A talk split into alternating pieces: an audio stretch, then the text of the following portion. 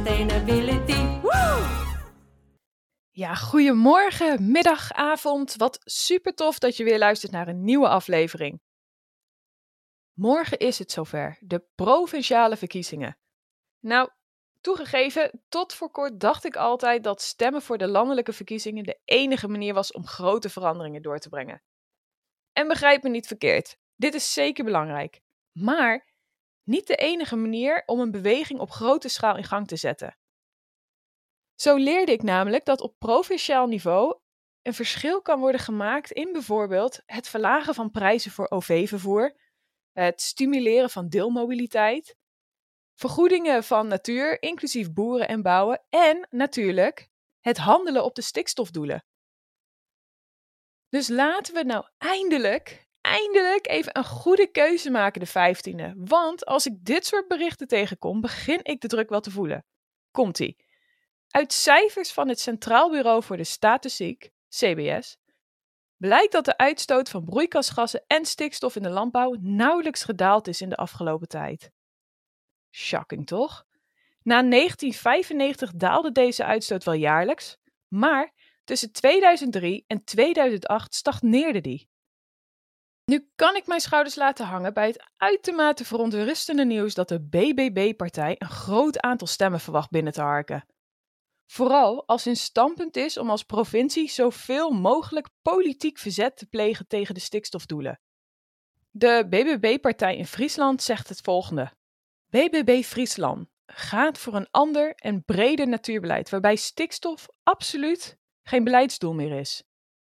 Ik herhaal: stikstof absoluut geen beleidsdoel meer is.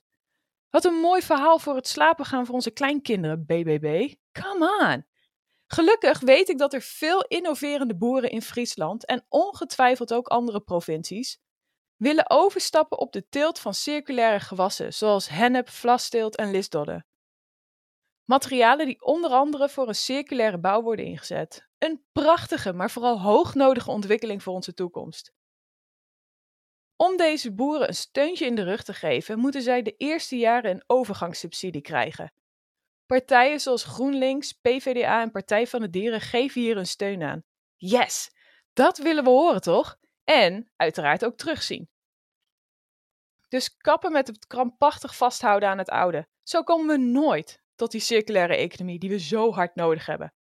We kunnen niet steeds hetzelfde blijven doen en een andere uitkomst verwachten.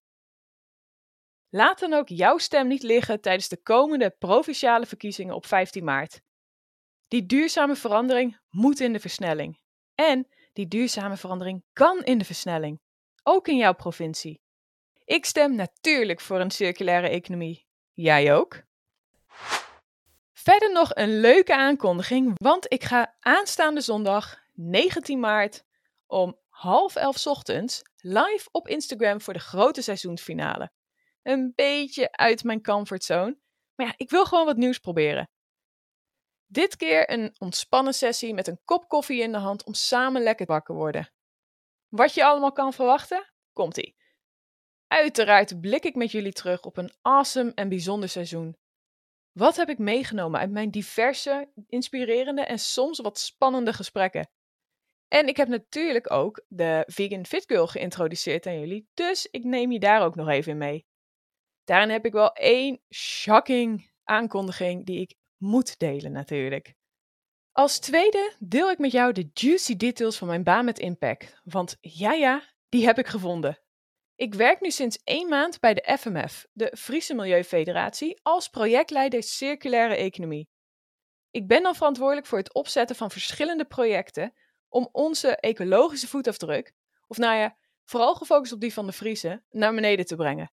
Denk aan een stukje bewustwording, maar ook meteen acties waarop de Friese inwoners kunnen handelen. Bijvoorbeeld het makkelijker maken van spullen delen. Love it! Ook ben ik bezig met projecten voor de biodiversiteit en vecht ik tegen zwerfafval. Hiervoor werk ik veel samen met de provincie, dus stemmen extra belangrijk voor mij, gemeentes en andere groene organisaties. Vet hè? En sinds vorige week werk ik ook als programmamanager circulaire economie bij de koepelorganisatie Natuur- en Milieufederatie, waar ik de krachten van alle projectleiders van milieufederaties verbind voor nog meer impact. Ook steek ik een vinger in de pap bij de politiek, zodat zij eens wat extra peper in de billetjes krijgen en dat we zo die verandering in de versnelling krijgen. Vamos! Dus in deze seizoensfinale deel ik met jou hoe ik eigenlijk bij zo'n job terecht ben gekomen, wat er nou eigenlijk inhoudt en wat ik allemaal kan doen met die nieuwe kennis die ik opdoe, want boy, that's a lot. En ik deel natuurlijk alle tips en tricks met je. En als derde puntje, the floor is yours. Ik beantwoord tijdens deze seizoensfinale jouw vragen tijdens het stukje Q&A. Of dat nu vragen zijn tijdens de livestream of als je ze liever van tevoren instuurt. Kom maar door.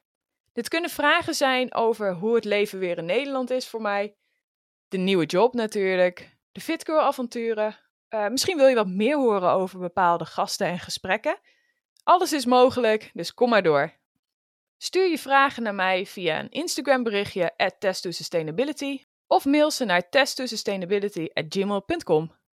Zet je koffiekop of kop thee maar alvast klaar. Schrijf in blokletters in je agenda zondag 16 maart om 10.30 uur in de ochtend en ik zie je dan.